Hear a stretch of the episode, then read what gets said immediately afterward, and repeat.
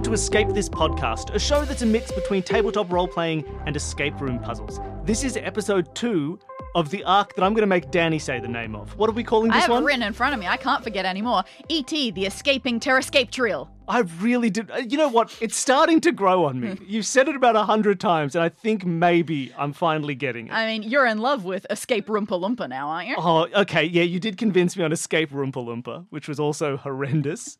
So I guess we're going for Escaping Terrascape Trio. I'm in charge of naming forever.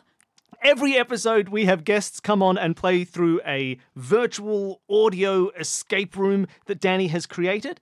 And this episode, we have a, well, I suppose two returning guests in a fashion. We have back for his, I think, fourth official episode, Neil Patrick Harris. Welcome. Can I get a what? What? What? What? What? Perfect. What? Gangsta. um, Neil's done a whole bunch. He's a clearly returning guest, but we're also joined by Emily Gillette. Welcome. Thank you. So happy to be here. Now, Emily, you've not done an episode of Escape This podcast, but you did do our live escape room at Recon. So you you're sort of a, a half returning guest. And I loved it. I have to say, I was skeptical at first of the uh, audio format, and I have raved about it ever since because it was just so much fun and engaging and clever. And I can't even talk about the twist because I think that that's one of your experiences you share with, uh, you know, Mm. clients or whatever. But it was so clever. Oh, I'm so glad. This is the best birthday ever. That's right, Dani. That's right. your It's Dani's birthday. birthday. Oh no, we're dating Happy it. We're dating the episode. That's fine. Happy birthday, Dani. Thank you. It's going okay. Can I sing you a song? Yes. Always. Okay, it's not the happy birthday song because uh, I loathe that song. I All right. like go into great lengths to talk about how much I dislike happy birthday to you. Let's talk about this for a second. As a song, it's terrible. It's a rangy song. So Yes. if guys start it in the, their mid range, by the time they get to the octave up at happy birthday, dear, that's too high for them. You got to do the Yep. shift. I'm an alto. I understand. And the opposite is true with altos and sopranos. if they started in their mid range, they had they go, happy birthday. they're so low that they can't sing it. So you wind up with this drony song where everyone is not even singing the notes, just kind of speak singing it. And then three quarters of the way through the song, anyone who doesn't know the person has to do the awkward thing where they go, Happy birthday, dear. Pepper. It's the worst. Okay, so here's a birthday song. Originally sung to us at Disney World uh, on the Jungle Cruise. Mhm. And it, it goes like this two, three, four. This is Dani's birthday song, and it isn't very long. Yay. Happy- Oh, that's my kind of song. Are we taking the opportunity? Do I have to sing you the the the family birthday song? Didn't we do that last? I'm sure we did, but I'll do it again for Okay. everyone at home who's been waiting for a whole year for me to do the O'Keefe family birthday song. Yep, sure, sure. All right, here we go. War and famine everywhere, people dying everywhere, and it's your birthday. Hooray! Happy birthday!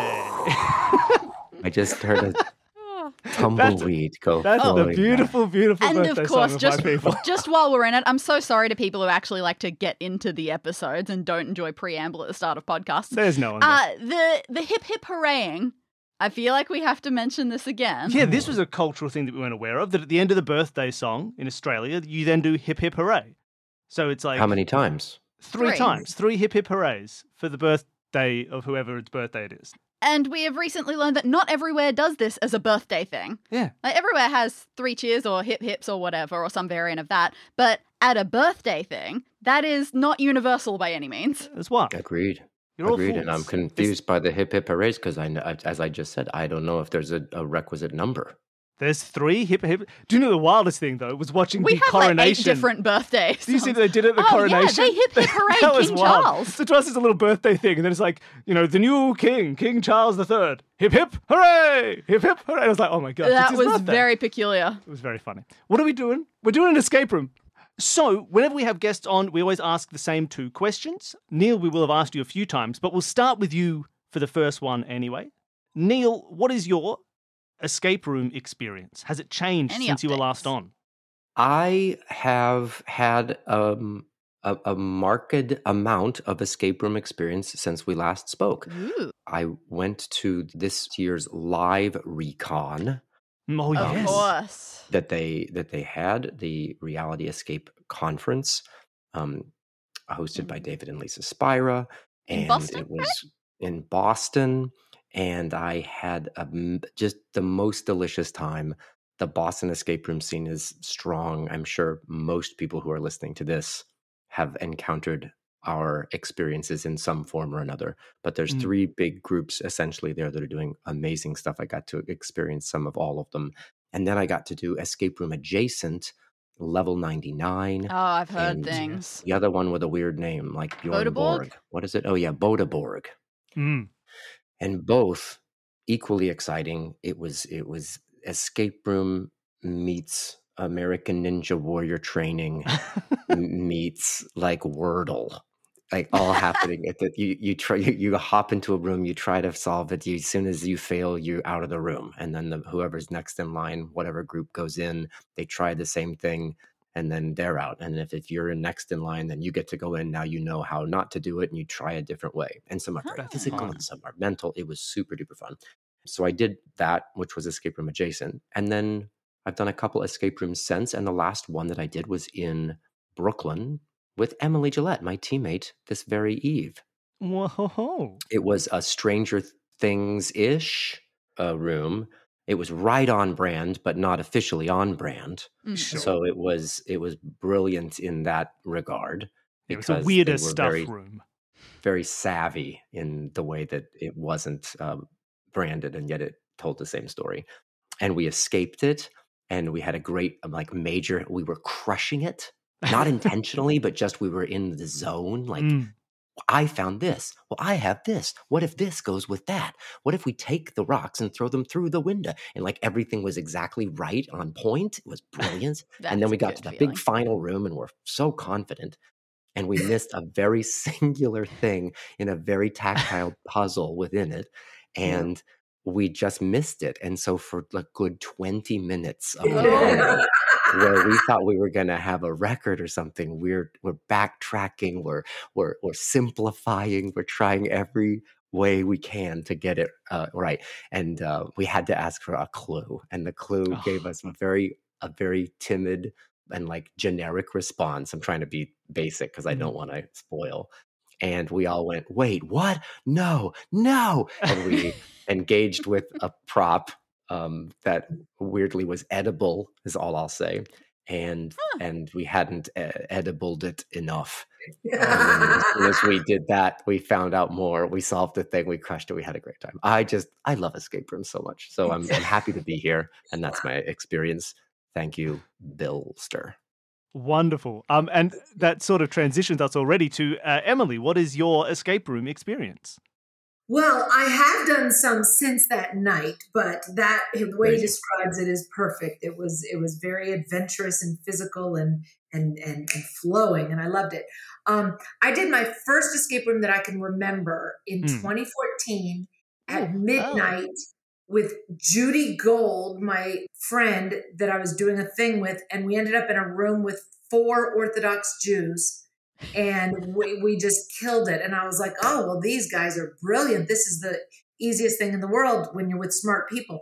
And um, I just got hooked. And now I, I do them all the time. I mean, I just did two in Portland last week Oh, um, that were super fun. Yeah. And the first one we did, it was just me and my daughter went on a day trip to see 21 Pilots. And we went to an escape room that's, that's like for four to eight people and we did it and the guy who was the game master was so interesting and funny and we were laughing with him and then we're like all right we gotta go we have another one to go to. He goes where are you going? I said oh we're going to do um portlandia. He goes oh i've never done that one. I go come with us we need somebody else and he closed his place and came with us. Wow. we had dinner with him Oh, that's Wow. fantastic. so, yeah, we had the best time. We spent the whole rest of the day with him, and um, super fun escape rooms. So Emily I just, Gillette is one of those great people that if if you get hooked into her puzzle world, and and you're welcomed into this small group, you're asked to do all kinds of fun puzzles. I'll get texts Mm. that, that say like, "Have you heard of cryptic crosswords? I'm, I, I- I found a cryptic crossword that's like the perfect primer." Or when I was like in, intoxicated leaving a party at midnight, and she was in New York, I said in in my Uber, I texted her, "It's a bummer there aren't escape rooms that are open like at midnight." Because that's when I think everyone feels kind of adventurous and wanting to do some weird thing. Normally they close early. By the time I got back to our apartment, it was 12:30. She texted me and said, "Okay, I found one. 12:50 Midtown. Can you there?" and so drunk Neil got to go with Emily and two what two other people. It was Well, No, we it- went with one other magician. I, I hang out with a lot of magicians. And then this random woman who signed up at almost 1 a.m. for an escape room on her own that starts out Oh. in two rooms. That's And she just got thrown into our mix. and we had a blast and we escaped it and it was so random and so for those people who are listening the the escape room thing doesn't necessarily have to be super pre-planned it's also fun to just do on a lark because Mm. then your expectations are quite low because you really don't even know what you were intending and so it's not like i'm finally going to the one i've heard so much about and let's see if it's as good as everyone says we had a bl- we Mm. had a great time And then, okay, well, the other element of this show is it is escape rooms mixed with a sort of tabletop role playing gameplay style. So I'll start the other way this time. Emily, do you have any tabletop role playing experience? and that refers to like Dungeons and Dragons kind of That's thing. Yeah. D and D and other games like that. The first answer is no, which is supported Sure. by the fact that I couldn't fill in the blank of other games like that. Um, That's I, correct. I don't know why, but I never jacked into that. I'm sure Hmm. I would like it to some extent. My room, do, my life doesn't have too much more room for another obsession. but, um, I, uh, I have never even played Dungeons and Dragons. I've bought multi-sided dice that I find in the washing machine from my son's pockets, and so I know what some of the props are, but it is not my thing. No, that's fair. That's totally fair. And it's it's one of those interesting ones as well, where like as you were saying, there's such a, a a monopoly from the one game of Dungeons and Dragons, and there's lots of these other fun small games that can be very fun to play and very different because Dungeons and Dragons is quite focused in on like it's a fantasy adventure. We're gonna we're gonna kill some goblins. We're gonna figure out how much damage we're doing with an attack when we. But then there are other games where it's like we're all controlling one person who needs to go to the store and buy bread, but somebody else wants him to drive across the border to Mexico. And you just keep swapping control of this person, and one of you is trying to get to bread, and one of you is trying to get to Mexico, and there's no way of knowing, and we're going to see who wins. Like, there's weird versions game? of games. Yeah, that's Oh, everyone yeah. is John, and it's a fantastically strange game. this is one of the things I love about listening to this podcast is because you guys are so good at um, passing the baton to other cool experiences. It's not Mm. just singular and myopic. Oh, sorry, So- wait, no, wait, just keep listening to Escape this podcast. Don't do anything of else. No, oh No, my gosh. I will answer the, the question in, in my interrupt because Please. as you guys know, uh, Gideon, my son plays D and D a lot Mhm. uh, on the weekly, and I think the last time I was saying that I said I would DM a- a, a campaign for them, and I hadn't in like a year, and I needed to do that.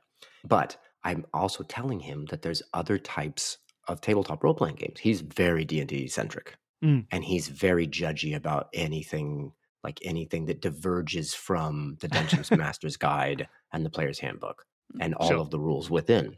And so I keep telling him, you know, there's other games that are similar but have different ideology, like different rules, different different structures. And he hasn't been yet. But I, I as I recall, you guys did a whole episode, or maybe it was a Patreon bonus, Mm. where you pro and conned the different types of tabletop games that are out there, or at least the ones that you play, and like what makes we them may have different. mentioned it. Yeah, That maybe in a, about in a. Patreon or something. Yeah, I'm sure. we Sounds like a did. bonus Loved thing it. we would have done. So, at any rate, I'm trying to come up with more options for my kids.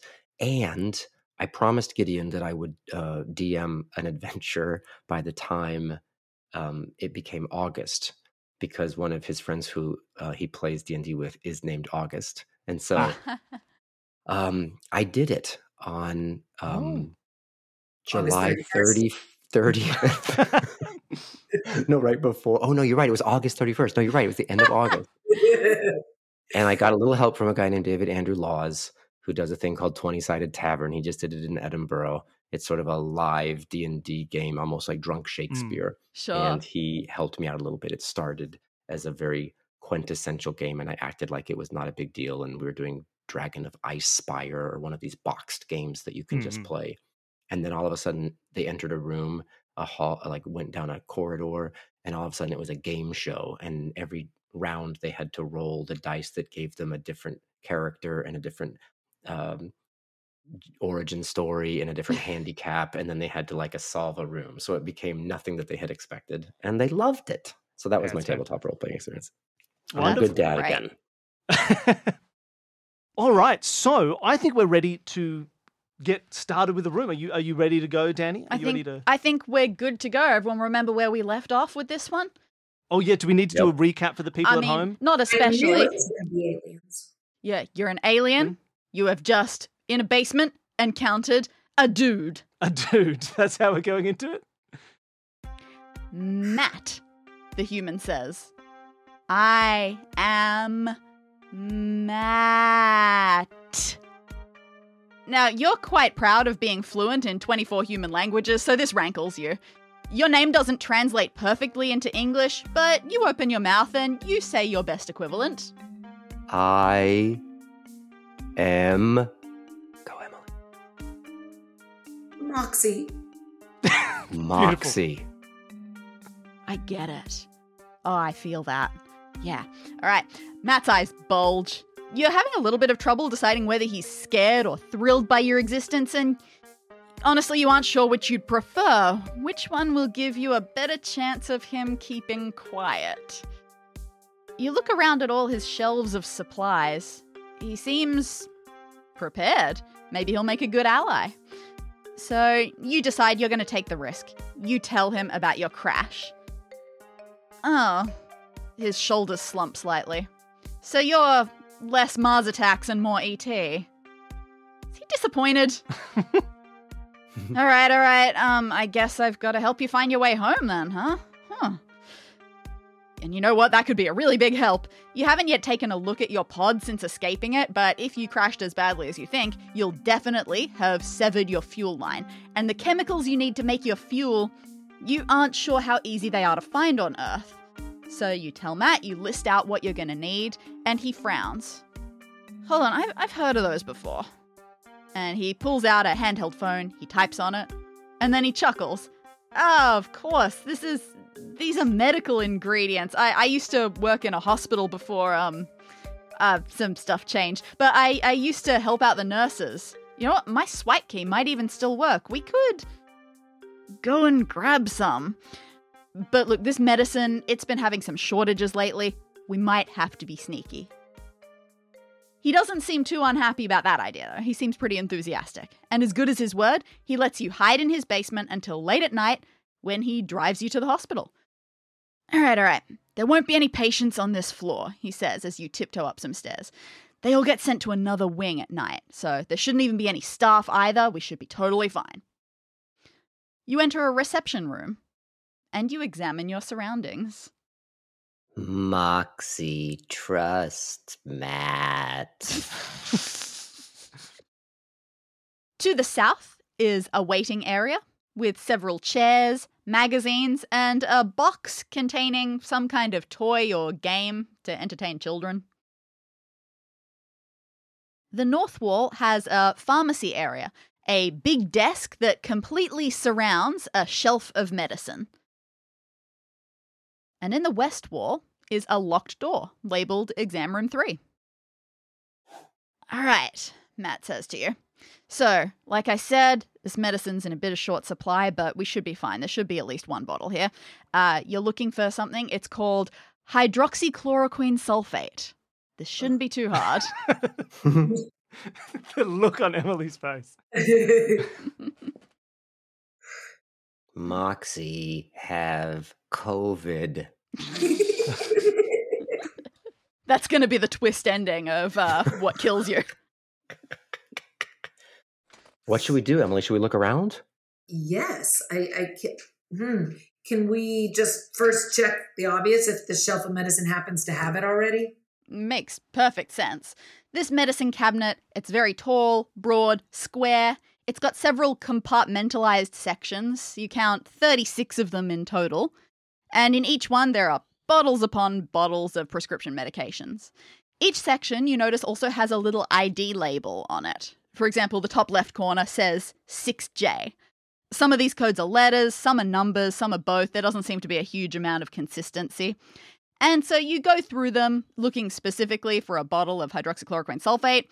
You look, Matt looks, but no matter how carefully you sift through the zillions of little bottles, you can't find it.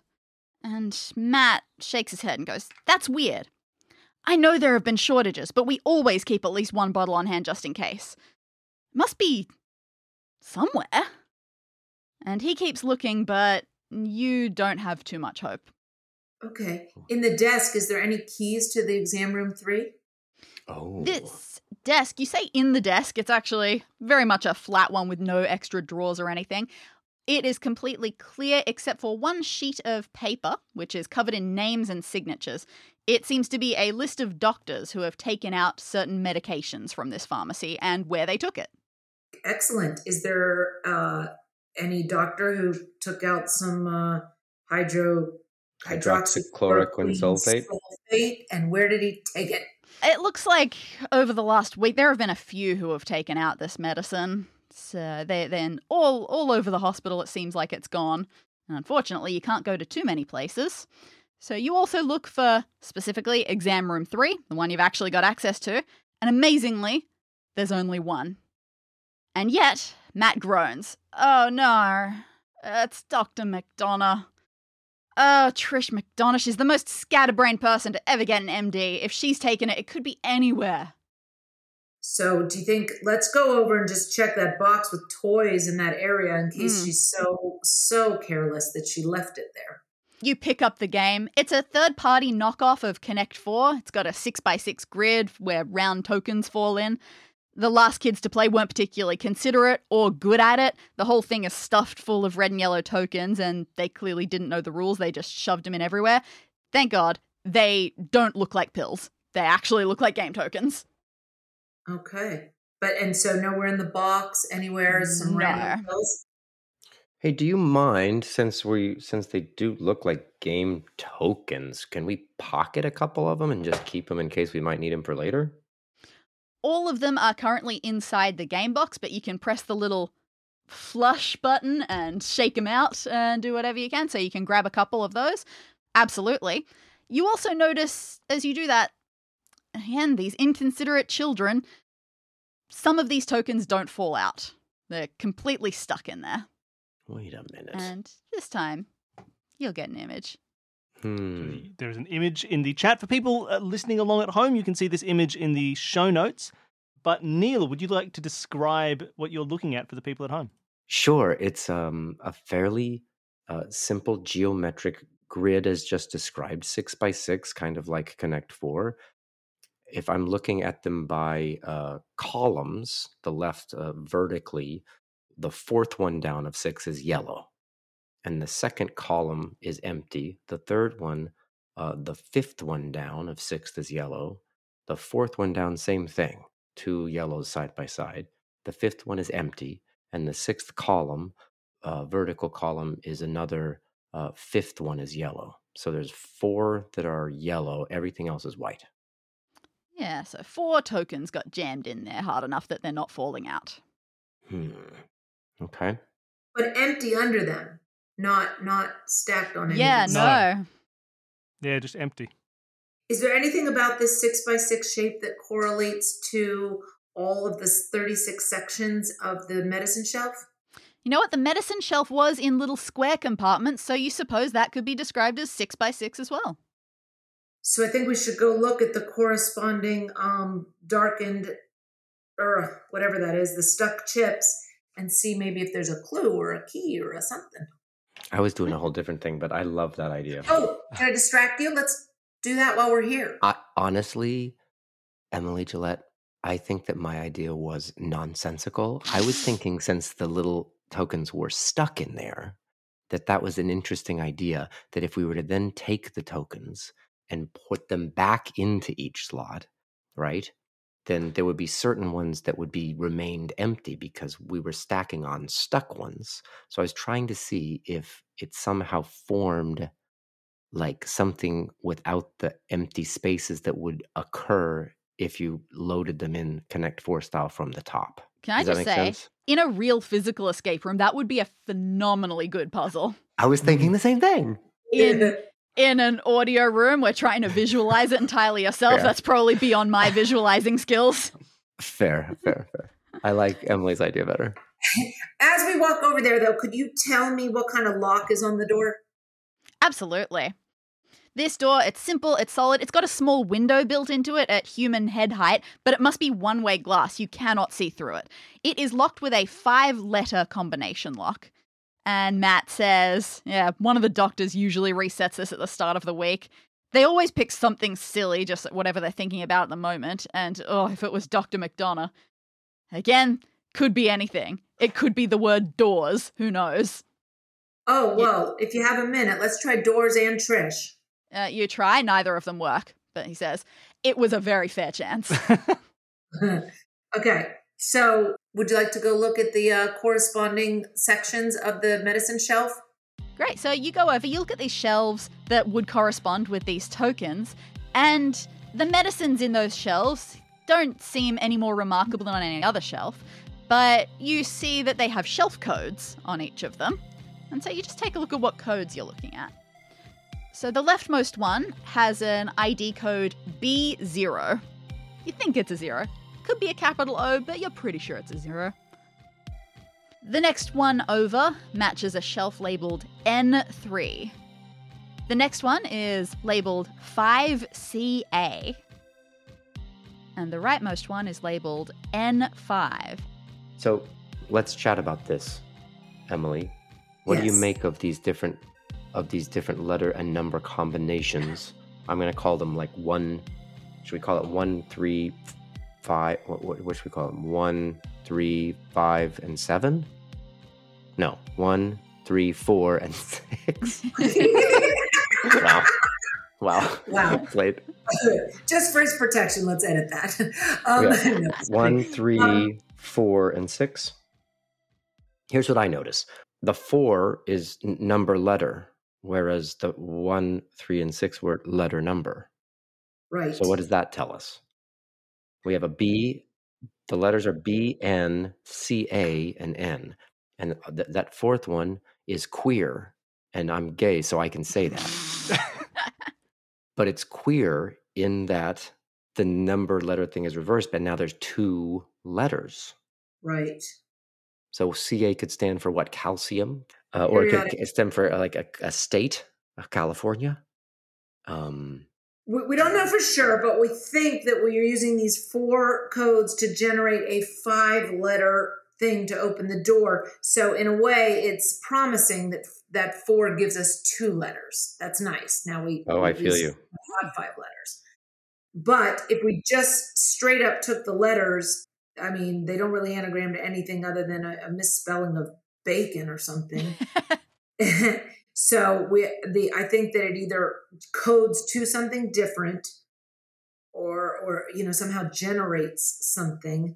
So we have these four, and do they connect in some? I might be overthinking, but do they connect in some way to that image where we have like uh, six rows? So should we be thinking about the fact that it's like, like row one is B zero and three is N three? Does that help us at all, like in spacing? I don't know yet. I'm All right. Why don't we just continue looking around the room? Absolutely. because I think there's things we haven't quite looked at, like the chairs and magazines in that sitting area. Right. That might help us in some way. hmm We walk to magazine. No, I'm assuming we look similar to a Steven Spielberg movie. Is that kind of what we're going for? I Do think we it talk in complete I- I- sentences? I, I think it varies depending on what the escape room needs at the time. but you're imagining. I'm imagining that we're a creature and not a like a person visage. Oh, yeah, for we- sure. Maybe long fingers. Definitely. Must read. Must sit. I think we should walk over, sit on the chairs, and with our long, alienish arms, feel around the chairs. Maybe there's something underneath them. Maybe there's something unique to them. Mm. You go over, you take a seat on one of the chairs. They are, as far as you understand it, completely conventional, except for their backs. There are five chairs, and each one has a large cartoon face on it with a slightly different expression. You think you've seen this in a book once before? They're like a medical chart representing a pain scale. And we've got a little image of what these five Oh, look like for you. Uh, yes, for everyone at home, you can see this pain chart image. Um, Emily, would you like to describe what you're looking at for people at home? Sure, it is five emoji-esque uh, colored smiley or faces. They are certainly not all smiling. It starts on the left with a smiley, um, g- just a nice green smiling, and then the second green is more yellowy, more like a, a I guess like a limey green. And he is just satisfied with a small upturn of the of the lips. Not not really happy, but he's okay A wry Uh, smile. Yellow uh, is not having his best day. Just found out he probably has to stay overnight at the hospital, but he's, he's not suffering terribly, but it's not going great, just neutral. Neutral. Uh, the next one is orange and is definitely starting to be unhappy. Turned down smile. And then red is downright ireful frown. this is exactly how I feel at a traffic light. It's interesting in a me- from a medical perspective. Is green a positive color or a negative color? Yeah. oh, that's a true. point. In medical perspective, green is usually pus or gangrenous, isn't it? Yeah. This is like Okay. go. I'm okay. Go. Yeah. Green go. This, Love it. this is like going from from a scale of things that are wrong with you. If you've just got some snot or some pus, that's not too terrible. And then if you've got jaundice, it's a little bit worse. And hmm. then if you're on fire, it's really quite bad. That's true. it's a very, it's a very dark, starting at a very dark place and going even darker. I love it. Okay, well, I feel like we can't. This doesn't feel singularly solvable. Well, I think that the green guy corresponds to zero pain, and the red guy is a five. So while that doesn't get me closer to a solution, it's an idea of assigning letters to degrees of pain. But um, Oh, I like that. yeah. Wait, wouldn't that need six faces then if it went from zero to five? Mm. Oh, you're right. Thanks one- for helping on the counting. Thank you very One much. to five. Um. So I don't know. One, two, three, four, five would be okay. Okay. Okay. We may have a little thing to sol- a, a solvable, a solvable help. Is there anything on the walls of the room that hasn't been mentioned? No, everything is quite pristine about them. But I will say we're just sitting in this chair, and I'm, you know, I'm, I'm getting a little antsy. Uh, Mm. I have ADD, and the A stands for alien. Am I right? And so I'm going to look at these magazines.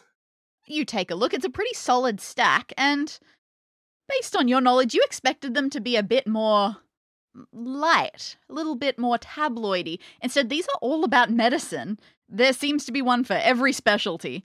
You kind of thought waiting room magazines were for the patients who didn't know the medicine stuff, but apparently they're for the doctors.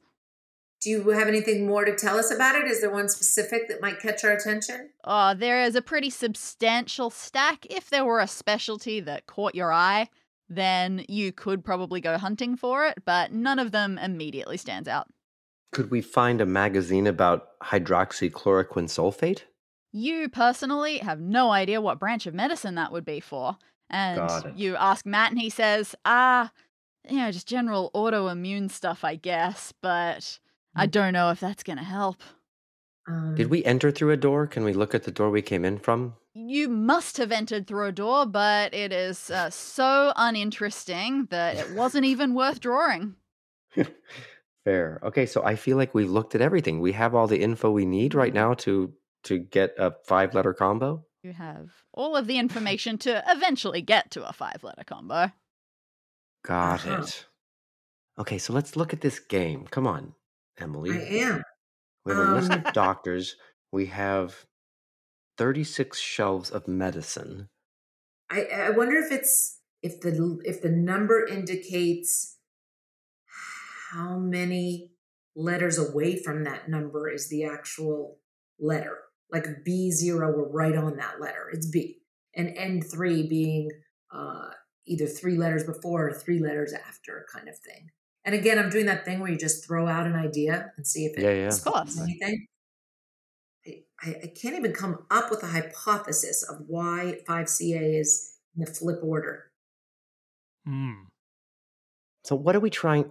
I'm I'm I'm I'm now I'm just feeling like I'm confused. I'm looking at the I'm looking at the grid of shelf codes that match the yellow stuck uh, tokens that are on Right. the children's game.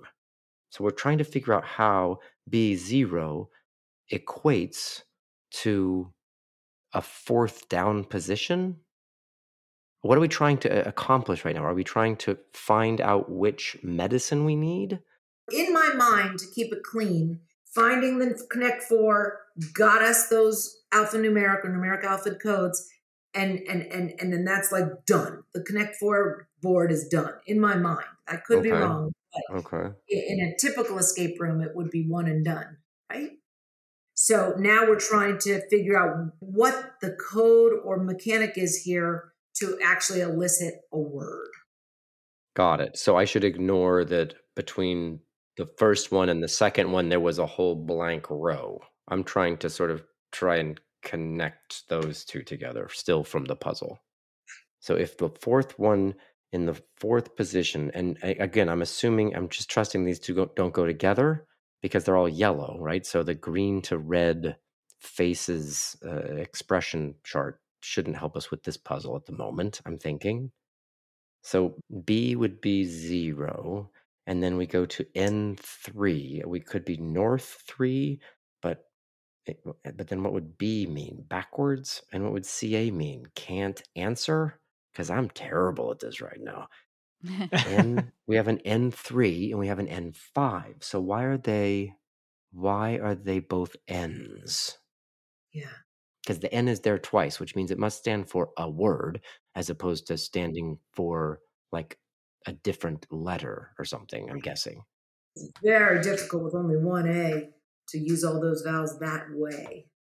It was mentioned and that could be an O, but I'm just going to say it's a zero. yeah, for some of them, it's a little hard to tell. You're pretty sure it's meant to be a zero. Yeah, but if it isn't, then it really departs from the alphanumeric form of coding.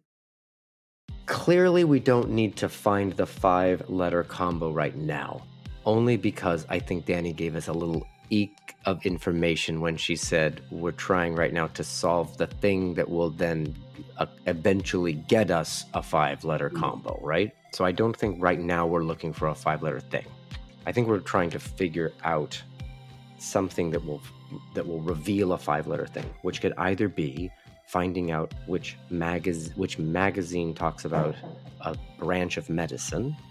So perhaps because we have CA and CA and this could all be periodic table elements, are we looking for chemistry? Like should we go look at the chemistry magazine in the stack? Yeah, there doesn't seem to be a specific chemistry one.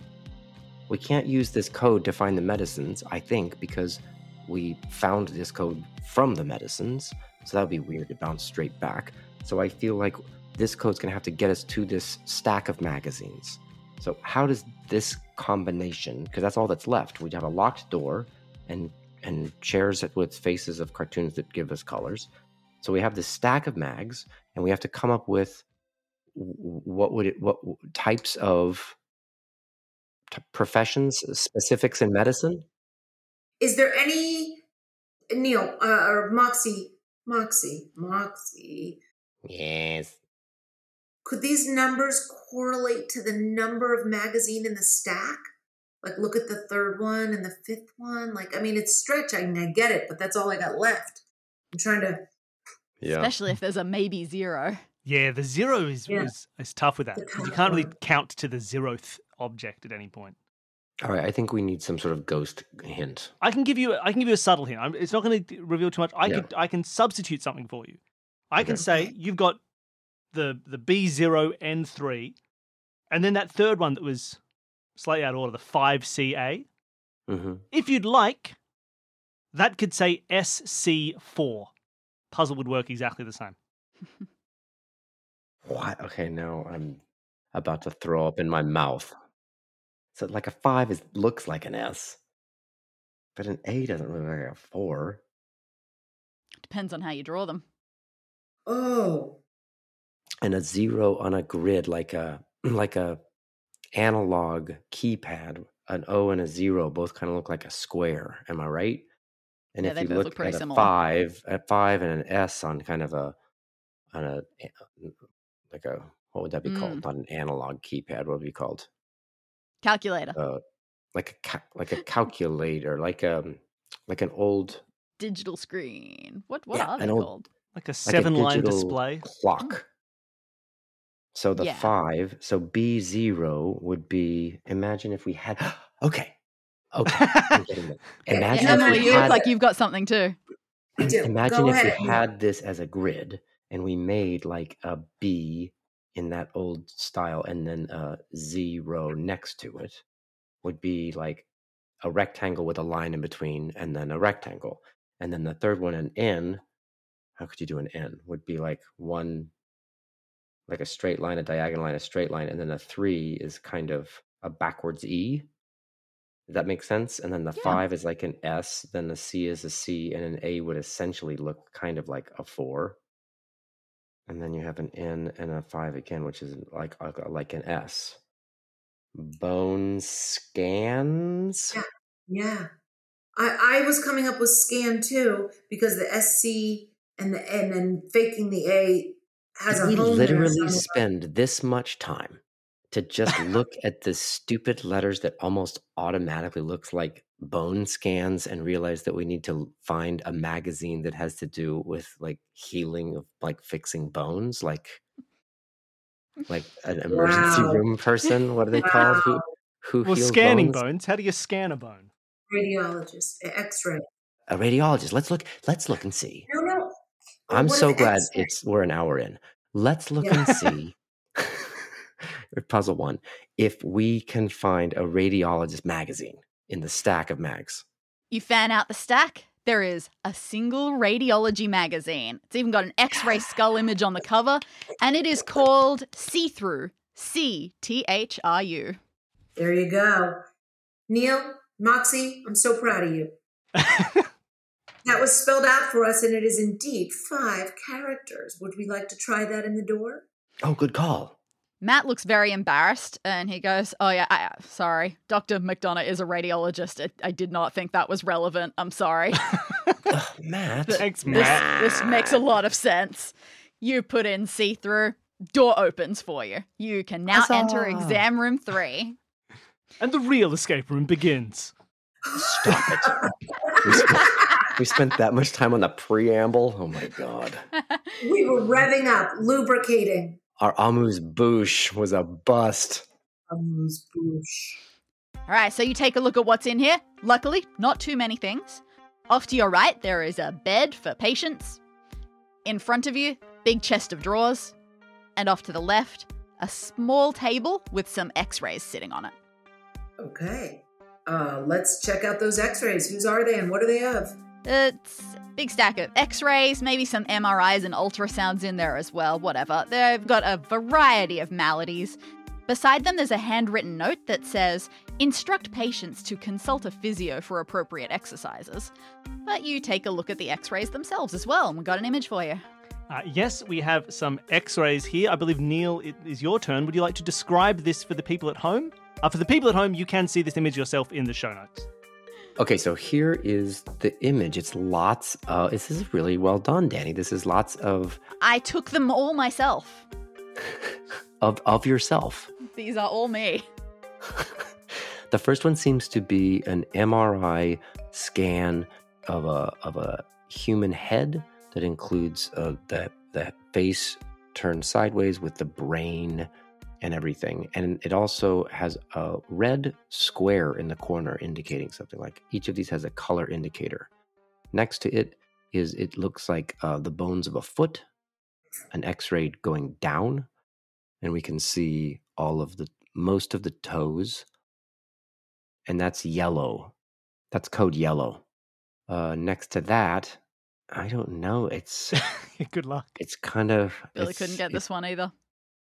Well, it's looking around. It could be a heart. Thank you. It's it, it's it's maybe yeah. It looks heartish. Like there's the bottom has a little circle, which could be the uh, um, uh, some sort of blood heart tube. piece. I think there's a there's a better name for it.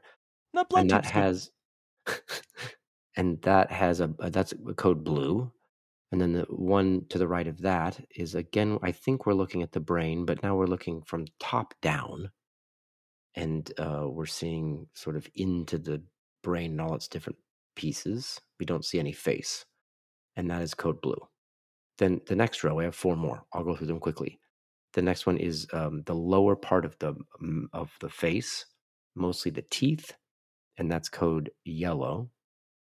Next to that is a right hand, no, a left hand, and you can see all the bones. It's a full hand, including a little bit of the wrist, code red.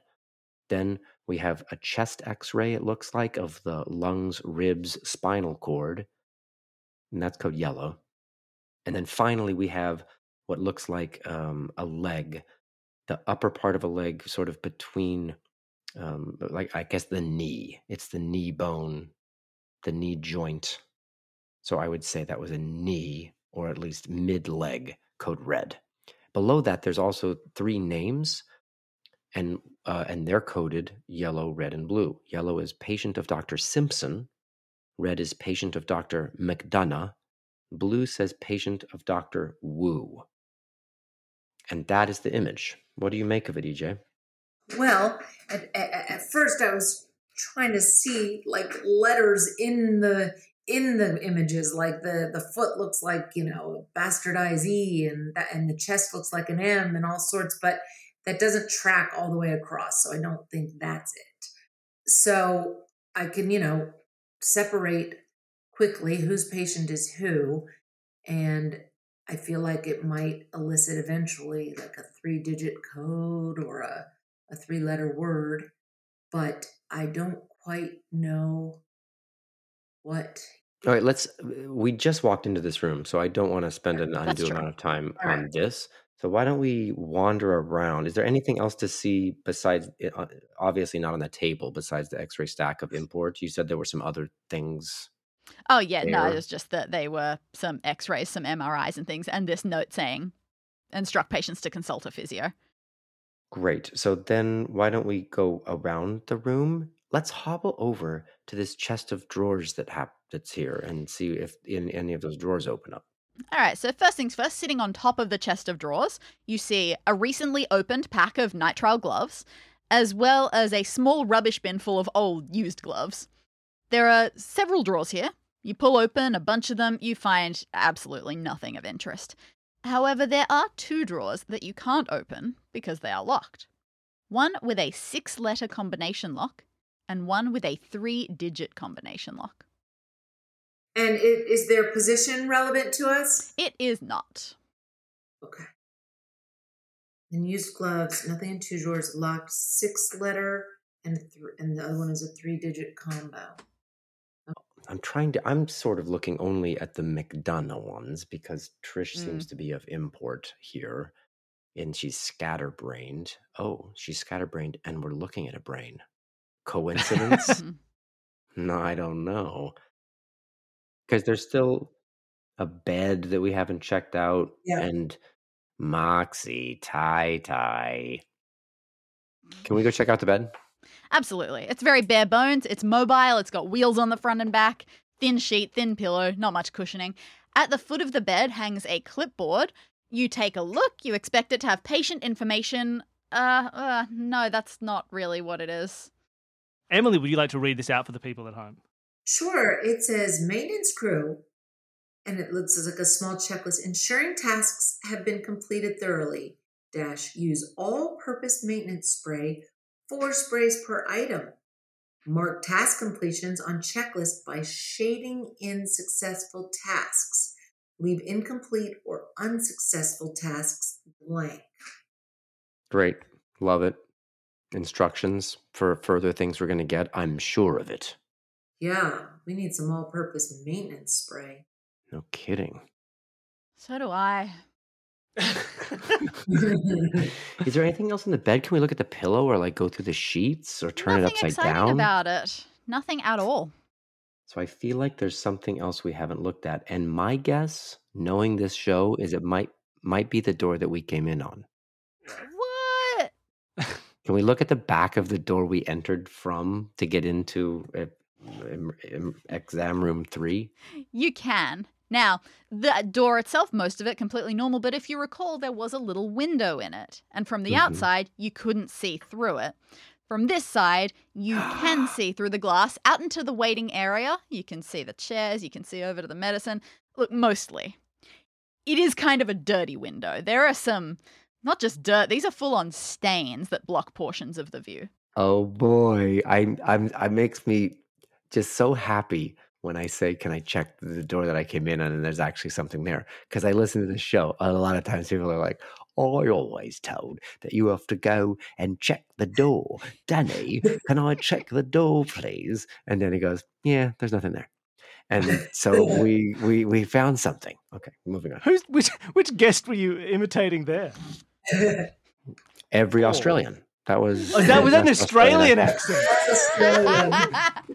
Oh, Yeah, Mark. Dani. Hello, it's me. That's- I'm from Brisbane. my. Oh, don't my- you love um, being here in the in, the- in This the is s- hardly the a s- Brisbane accent.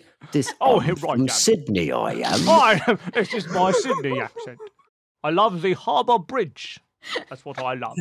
You're turning slightly Michael Caine. I, I hear there's a good opera house. You're only supposed to throw the bloody boomerang. Oh my God. By the way, I just want I want mm, listeners to appreciate that they that Dani and and Bill asked me to be a voice in like maybe one of their things, and then apparently I I screwed the pooch. They've never asked me back. I couldn't be the Willy Wonka guy. I couldn't be the voice of any of the kids. Did, did we say? I Did we didn't say get to you asked we were going He any to? auditioned and everything. We sent back a form response. Yeah. Yeah, Yeah, I did. Uh, We we, were so gonna, we were going to ask you to be the. Uh, Literally Willy said we'll guy. let you know. Yeah, we were, And and, somehow our timing just the screwed up we were massively. like, oh, we should get Neil on to be uh, Maddie Munn, and then we just uh, our we our weren't timing organised stopped. Because these are the kind of accents I do. Oh, as look at me! It's me, Matty Martin. I own a little chocolate factory. I do. right in the banks of Sydney Harbour. It is shockingly hard in Solve This Murder to find appropriate places to get pre recorded lines. True. Whatevs. Okay. Are you looking at the dirty window? Look at the dirty window, Neil. Would you like to describe it for the people? If? I had a nickel. Okay. Oh. It's a Oh. Yeah. Filthy. What is it, Emily? Well, it's so many things. It looks like a horizontal line and then a less than or equal sign under it, the combination thing. But on its side, Yeah. it, it's it's Romanesque, Roman but numerals. not particularly a number. But I'm thinking we got some cleaning to do. But it could be following a pattern, like like like like like line these up and then follow this. But Hmm. What? Because it doesn't really. It's not the right shape uh, to match with those uh, radiology stuffs. As, Mm. yeah, as soon It's as I saw these two horizontal lines and then sort of a a less than sign, I, I turned my head sideways and saw an I and then an IV, which made me think Roman Right. numeral. And it was only when you said it was the equal or less than sign that now I'm thinking it's maths. One one five. Could we punch in one one five into the three digit drawer in Ah, case it's as doesn't. simple as that? Yeah, it doesn't work. Yeah, I wouldn't think so. Um, Is there any positioning of your face through this dirty thing where that blocks or reveals something of interest? oh, great idea. At this point, you, you think very much it could, but you do not have anything that it is. Yeah, you try a few angles, you can't see anything that lines up. Okay. Could we put this X-ray that we have into the window to see if those lines create like you those give it a shot, you don't have much success. yeah, okay. Now, those gloves, the, the, there was there was no cleaning fluid to be seen. You would have mentioned it, right? Yeah. And this can't be like rubbed off with a pillowcase. We need that fluid. Hmm. So I'm looking at the, I'm looking at the X-ray again. The McDonough patient uh, images are th- are there are three of them, and we're looking for a three-digit code on the bottom on one of the drawers. I can't even remember if we did the quantity, but if we go yellow, red, blue in order and just quantity of pictures, did we try 332? I believe you may have tried that. It didn't work. I don't remember that, but it doesn't work. There was also instruct the patient to see the physio. Do I need to hear that exact Oh, phrasing again? Instruct patients to consult a physio for appropriate exercises. right. So McDonough, we're dealing with with knees would be walking or or like taking or squatting down, and with a hand it would be making a fist or something. Yeah, but you couldn't possibly be expected to have that sort of expertise. Yeah, you're not a hand. physio. You don't know things about being a physio. Oh, can we go back to the magazines again and see if there's a like a physio magazine, or or, or should we stay in this room?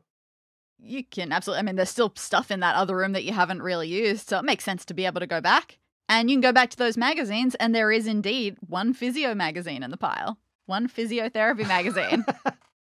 it is called Okay. No Pain, No Strain, and it has a big special feature right in the middle a selection of easy at home exercises for various injuries. Ah, nice. Okay, okay. We're just going straight to the magazines every time we're stuck, okay? Uh, Uh, are we going to see that article or is that just. No, these ones tell me a little bit more uh, about what you might want. It's a pretty big spread, there are Yeah. lots of sections. So, is there a, is there a, some something within that that talks about what you do for head injuries? You read carefully, and oh, yeah, okay, there is one for the head. It looks a little tricky. Now, the first thing it says is to make sure you only focus on the movement and positioning of the head. The rest of your body, like, it's obviously it's going to be there, but you don't need to think about it too hard. So it tells you facing left, tilt your head slightly backwards while raising it higher into the air. And then, keeping straight, bend your knees so your head lowers vertically towards the floor. And then, after that, a brief pause. And then, what it wants you to do is move your head in a large, tall oval by rising and lowering from the floor. Okay, that's gonna form. So I'm as you're describing that, I'm I'm doing it, and I hope that everyone listening is doing the same. I I've certainly turned hope my so. head, I've raised it up, and then I've gone straight down. So I feel like I'm making a number in the air, like a like a with my with my head. I'm making a, like a, a one, or maybe yeah, a one, like with a little Hmm. top to it, and then making a big oval by raising my knees up. Then I'm making a zero. That sounds like a ten to me. Well, but that. It's 10, but we need three, right? That What about that That's okay, we're-? Yeah, we're just at head. Let's move on to hand. What happens if you if you were to do what what exercises does the Ah. magazine recommend or does it recommend for hand? Yeah, you take a look for hand. And again, this one tells you just focus on the movement and positioning of the hands. So it says uh, facing right, you kneel with your back straight, and your hands start down, and then they lift straight up, up, up, up, straight in a line until they are far above your head. Then, in a curved, sweeping motion, move your hands down in front of you as far as they'll go, and then back in towards you, curving in to touch your knees. So if I'm on my knees, could it be a two? If you're on your knees, oh, but you're only looking at the Yeah. hands. Sorry, Only I'm yeah, at the looking only hands. looking at the hands. Oh. they start down. You can also try. ground. You can also try down. drawing to see what happens. Yeah, Can be might help. easier. They start down and then they go Okay. straight up and then they go Straight up. around, Then- uh, uh, straight up and then around. around and down. It looks like the letter D. Hmm. Well, we've certainly had number letter combos before. That's true. Okay, so we have D. What is the what is the knee uh, rehabilitation Alright. exercise? You look for that, and okay, it seems like the knee one, it goes into a full thorough back and legs exercise. So it tells you to consider the positioning of your whole body pretty much for this one. Okay. Facing left, get into an approximation of a downward dog yoga pose. So one that's like an upside down V. However, using your knees instead of your feet. Okay. And then bend your knees so that your feet are lifting straight up in the air. And then just hold that position. I'm doing it right now. he's, he's off camera. We can only imagine. Oh, can you not see I me mean, doing Not funny- quite. we, could, we don't get floor. Just balance on the Oh, that's better. there. Yep. That seems to be like an N.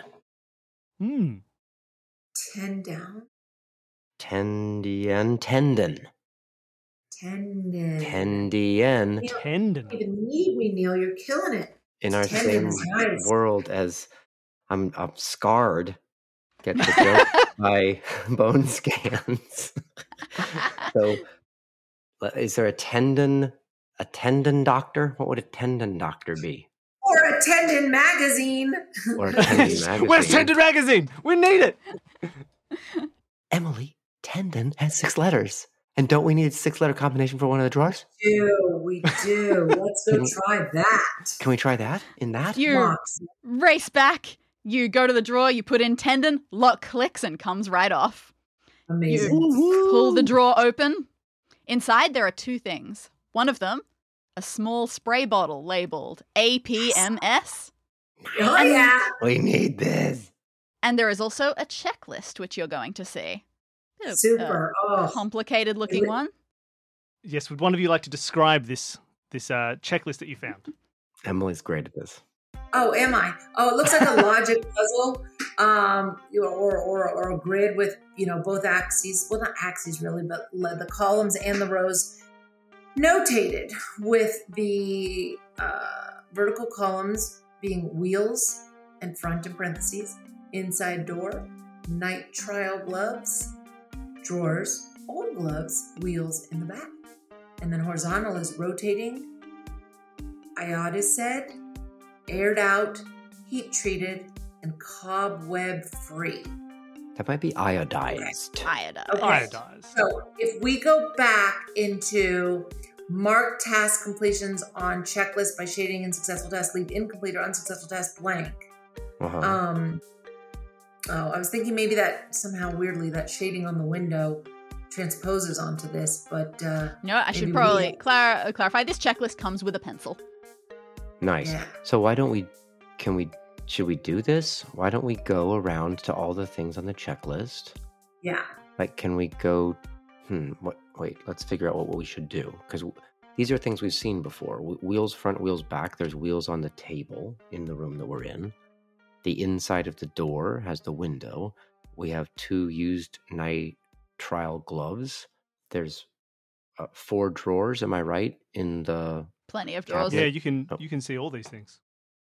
we can see them all, and the old gloves. Oh, there's new gloves and old gloves, Mhm. and we have Yes. something has to be rotating or iodized. Oh, oh, whether they are rotating or iodized or aired out or heat treated or cobweb free. Okay. So we have to take our spray and spray things in order to check things off this checklist, right? Says Yeah. Oh, yeah. the maintenance crew. yeah. So why don't we go spray these items and see what happens? Sure. Absolutely. And were there? I think there were wheels on that bed. The wheels on the bed Um, go round and round. Or do they? We'll find out once we spray them. Oh, if they're That's stuck, true, they, might, not, rotate. rotate. All right, so let's go spray those wheels. Let's go spray the front wheels. Okay, you give them a bit of a spray. Those front wheels, from what you can tell, you give spray, spray, spray, spray, and then you check it out. You try to figure out what you're supposed to be seeing. And from your expert analysis, these front wheels, they do indeed rotate, but you don't feel comfortable checking off any of the other things for those wheels. They don't seem to have been iodized or aired out or heat treated, and they're certainly not cobweb free. Okay, let's go look inside door. Okay, you look at the inside of the door, you give it some sprays. All right, it's definitely not rotating. You aren't quite sure how that would work.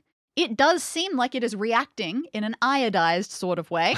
hmm It's musty, not aired out, not heat treated. It is totally cobweb free. Amazing. What happens when we spray the nitrite gloves, nitrile gloves? Wait, wait, I want to make sure I got this right. So we're saying that it, we're confirming that it's been iodized and cobweb free. Yep. Yep. Okay. All right. Night trial gloves. The nitrile gloves, they have been aired out, and that's it. Right. Again, it would be weird if they were rotating. Yeah. My gloves! Let's- They're rolling away! I need those gloves! Let's try Come and back. solve these on our own. So with the drawers, the drawers probably aren't rotating. They're probably not A lot of these. Probably. Ro- rotating is probably the only guessable one. Oh, okay, that's true. Okay, so The Yeah. others are quite tough. okay, so spray the drawers. What happens? They are very much aired out, and that's it. Now I notice there's some old gloves. If we try and clean those old gloves, what Hmm. happens? Oh, it seems like someone's actually gone to a bit of effort with these ones. They are reacting in a way that means they have been iodized, and you can see Oh. that they are cobweb free. Hmm We're making a pattern here. Any guesses as to what their back wheels might be? I bet the back wheels are rotating as well. The back wheels are indeed rotating. And that's it. So that makes an image, sort of. Can I see your grid? Yeah, for sure. And I want to show you before, because I saw, I think I solved a little something. A So I'm going to show you my grid first. So it looks sort of like It's gritty. that. It's sort of a v- it's sort of a V or a U with two dots below it, and it's and it's perfectly symmetrical. But here's what else I noticed. I just for the sake of of, of being quick, I didn't want to write all the words down because I my other option was to take a sharpie to my computer screen. So instead, I just wrote the first letter of each of those items. Oh yeah, I And see in it. doing so, it spells window across the top, and then it spells a reverse order of the word chair. nice. So we Really have didn't now. spot reverse chair I in the didn't playtest. So what have we created? And is it singular and separate from window and chair? And where is the Oh. chair? What Yeah. chair have we seen? Mm, There's a chair in the first room next to the magazines. there were five Um, chairs. Yes, Oh, it was the five chairs chairs. that had the pain chart images on the back of them. Yeah, each chair had a different face. That's right. Oh, that is a that's a. It's very sad upside down. I'll tell you that. Oh, yeah, it is chair upside down. And if you turn it upside down, it does look like a frown face. So let's go back to that chair anyway. Yep. Okay. Is there anything else about the chair we need to know or see or touch? And does that chair connect to the window in some way? If we stand on it, can we stand on the chair and then the lining up is more relevant of the dirt? Nah, if if you're standing on the chair on that side of the window, then you can't see Hmm. through it from this end. But you can, I mean, you can pick the chair up and put oh it yeah, you can next to the window, and standing on it doesn't help the lining up. It seems like we should take the chair and turn it upside down in some way to make the way the the way chair in this grid is upside down. Yeah. Okay. Then we should could take the chair that's making an upside down face because this isn't making an upside down face. So we could Right. we'd have to adjust the chair in some way. the Is chair some- very easily flips upside down. You're Is just holding an upside down it? chair. There Are is we look- nothing underneath it. Oh, so if we flip the chair upside down to match the image and then go through the window and look through the window, do we see anything based on like the legs of the upside down chair image? Ah, this way, the upside down frowny face on the chair matches quite well with these dirt smears on the window. So, what's happening now is like that top line that stained the window, it perfectly touches the ends of the upside down mouth on the chair. So, that all connects up. Oh. And then- oh. The eyes, the eyes of the upside down frowny face connect right on to that short horizontal line in the middle. So that is now just one longer line. And then the less than looking one, it stays the same. There's nothing else on the face to connect with that. So now we have D I V. So that would be a Roman numeral. D would be is D five hundred. 504. Uh, So we'll try 504 on the three digits drawer. right, a three digit code on a drawer. You put that in, the drawer opens, and inside, rolling around, is a bottle labeled hydroxychloroquine sulfate. yes, Yes. Fast! You grab it, you twist off the lid, pour the tablets into your hand, and Matt grabs you by the shoulder. And he says, Hang on. Those aren't hydroxychloroquine. That's a completely different lupus medication. That's voclosporin. I don't know how, Dr. McDonough has mixed up medicines in their bottles. Is there a place back on our many medicine shelves where that might have come from? You take a look, and honestly, now that you are, when you're looking for a specific bottle, it's much easier to get through all of these. And it still takes a while, but eventually there is one bottle. It is labeled voclosporin. You open it, and Matt says, Nope, that's methotrexate. That's for a totally different disease. This is Oh. terrible. Trish, Well, let's go to the oh, methotrexate bottle. You shove bottles aside until you locate one labeled methotrexate. You open it up. No, these ones are thalidomide. This is really bad. Oh no! Do we need to be writing going. the Keep to going. down? Keep going. Hope not. you find a bottle that says thalidomide. You open it up. You pour it into your hand. And Matt says, "That one's it. That's that's hydroxychloroquine." Oh, thank God. Okay. Grab it before a cleaner or Dr. McDonough shows up again. Good God. Oh. All right. You dash out. You go back down the stairs. You get back into the safety of Matt's car. You are clutching this medicine slash fuel to your chest. Relief washes over you. This crazy adventure on Earth, look, it could have been a lot worse. It's just been a bit stressful, but you'll be glad to get home. Not nearly as many combination locks back there. So, during the drive, you mentally prepare yourself for a long night of repairing your pod. But when you get back to the street where you crashed, you don't see it anywhere. What? What you do see is a hulking black van with heavily tinted windows and a suited man slamming its rear door shut before climbing in and speeding away. And Matt swallows and looks at you. Alright, now, um, I've never actually seen a shady government spy vehicle, but that is exactly how the movies make them look.